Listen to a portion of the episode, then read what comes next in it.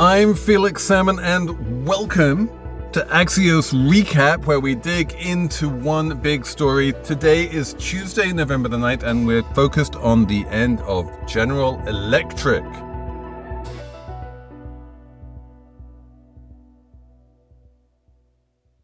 Back in 2000, it was the most valuable company in the world. It was named the world's most respected company by the Financial Times three years in a row. It was led by Jack Welch, you might remember him, the guy who made shareholders gazillions of dollars and himself, while also firing thousands of employees. They called him Neutron Jack because he would fire all of the humans and the buildings would stay standing. Over the subsequent 20 years, the 129 year old company imploded slowly. It lost its AAA credit rating. It sold off all of the divisions, including the arm that made Saturday Night Live. It was lampooned across many seasons of the hit show 30 Rock. And eventually in the 2008 financial crisis, thanks to all of that debt that Jack Welch had taken on, it found itself in existential peril. After that, there were attempts to rebuild the glorious world spanning conglomerate of old, but let's just be frank about it. They failed miserably. And today, GE announced the end of the dream. The company is breaking up into three component parts, and as of 2023, it's basically no longer going to exist. After the break, I'm going to speak to journalist Ted Mann. He literally wrote the book about what went wrong at GE to find out, well, what went wrong at GE. Ted Mann, author of the best book about the General Electric decline and journalist at the Wall Street Journal. Welcome to Axios Recap. Thanks for having me. What's the sort of elevator pitch version of how GE managed to become so absolutely enormous in the first place? First, by being a conglomerate in the age of the conglomerate, where it was the trend that giant companies would move into lots of industries and could manage them centrally and would have this enormous scale to have the capital to essentially do what they needed to do in a bunch of different places at once. It's also the case that in the Welch years, they got a little bit hooked on being in finance. As someone once said to us, like once Jack Welch realized how much easier it is to make a dollar with a dollar than it is to make a dollar by making something, they were sort of off and running with GE Capital. And that's when they did that hockey stick on the stock chart and became the seventh largest bank in addition to making all of the heavy industrial products that were their original bailiwick the myth was that, that GE had this incredible core of managers, and you could throw these managers into any industry, and that industry would outperform because it was being run by GE managers. And then it turned out that they would do things like buy Alstom, which was this French energy company, which was worth some negative amount of money for like some enormous amount of money. And then everyone was like, you're really not so smart after all, are you?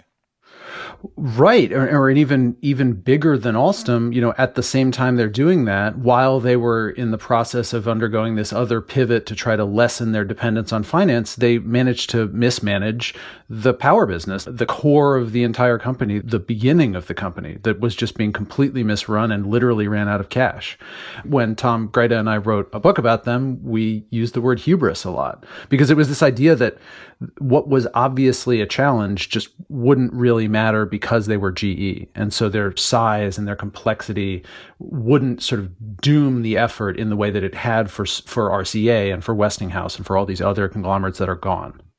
Ted, you literally wrote the book on the decline and fall of General Electric. This is the end of GE, right? As it ever used to be conceived. Yes. The short answer is absolutely yes. Is this the outcome that people were trying to avoid? And if so, why were people trying to avoid it? I think it depends which people we're talking about. I think there are many people who were still invested uh, emotionally in the old GE somehow working or coming back to life or doing some sort of version of what it used to do. And then there were a lot of investors who for various reasons, we're kind of letting GE operate as an outmoded conglomerate years and years after everyone else had been forced to break up and specialize. So I think there are many people, many investors who are quite happy about this. The idea being that investors generally don't like conglomerates, and GE was a conglomerate, and so finally it's got with the times. Is that is that the picture? That's part of it. Also, the the thing about GE and what made it special was part of what they were offering was this idea that they were a different kind of conglomerate. They could manage anything. They could go into any business, any industry, and because of their skill at management, all of the downsides of a conglomerate, the complexity, the lack of transparency, the lack of focus didn't matter because their model was so much more efficient that they could make it work. And uh, starting a few years back when the stock dove and it was it became clear that they weren't even doing their their most core industry, you know, they weren't even sort of managing to run that properly. It became clear that that all of that myth wasn't really was just myth. It was not really working as they promised. My colleague Kate Marino, the business editor, told me that I needed to ask you about Jack Donaghy. He's Alec Baldwin's character on 30 Rock. He was the vice president of East Coast television and microwave oven programming. It was a running joke about GE, which obviously used to own NBC and Saturday Night Live. Was the was that crazy job title based in actual GE reality? Sure. It, it was, you have to go back to, it was Jack Welch who first sold off the small appliances, the, the toasters. You know, they've, so they've been sort of shedding some of this stuff for my entire lifetime. But yeah, it was at one point, wildly complex. They owned a mining division at one point. Welch hated the mining, uh, if I remember right. Just wildly diverse. But they were they were not alone. You know, United Technologies made jet engines and they made soft serve ice cream dispensers. Honeywell is made boots and gloves and engines. And so like they weren't alone in that, but then eventually they were because everybody else was forced or chose to streamline, to simplify, to spin out, to break up. And GE was sort of invested in still being GE and it's it, there were advantages to its scale. I mean, there there's a reason that they were for a long time until they weren't such a reliable giant dividend, you know, stock. They were the sort of last of the blue chips of that type. So we're going to end up with three different companies at the end of this. There's going to be a healthcare company, jet engine company, and power company. Are any of these world class companies on their own?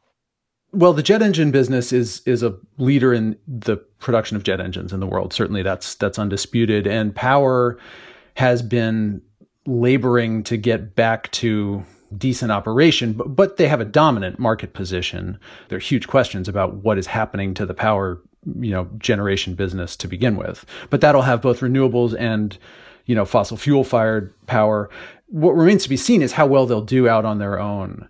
There was always this talk from GE folks when one of those sectors would have a down quarter that they were being helped along by the others. For a, bad spring in the healthcare business, well, power would have a good spring, and so there was this idea that the conglomerate helped sustain some of those through the through the bad times.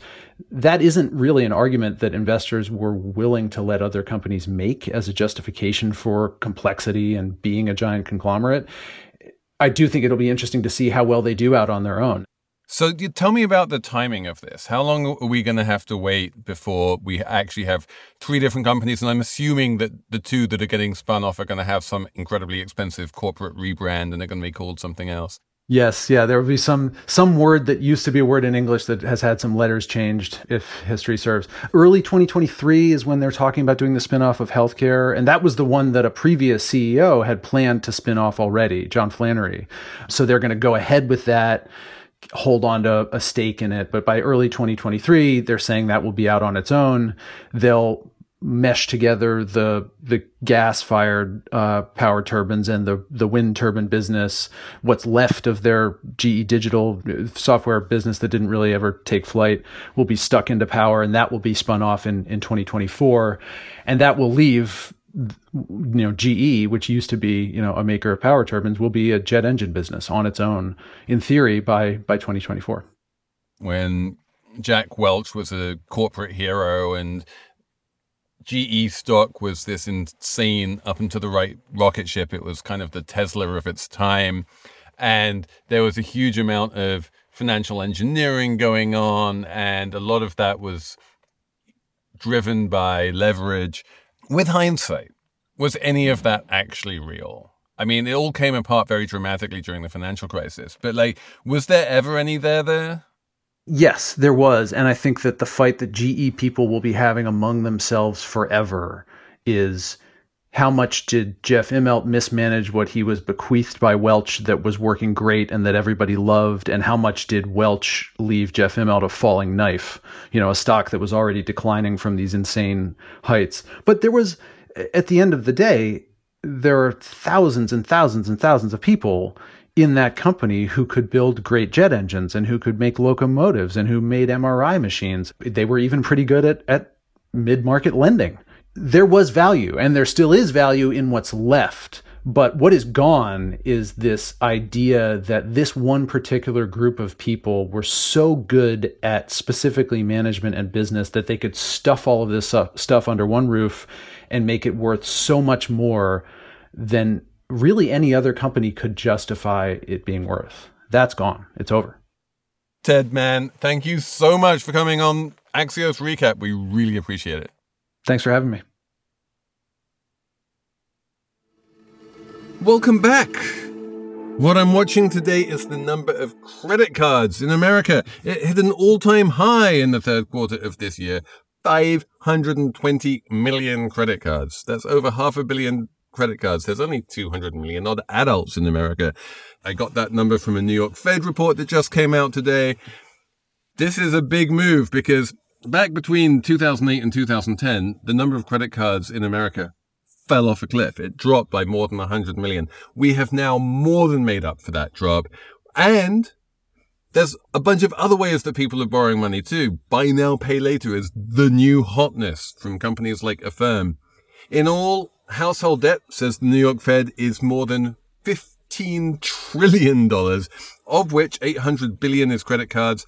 Turns out that if you thought the pandemic was going to mean a big reduction in Americans' debts, you are completely wrong. We seem to be gearing up for more consumer borrowing than ever. Thank you for listening. I'm your host, Felix Salmon, and we'll be back tomorrow with another Axios recap.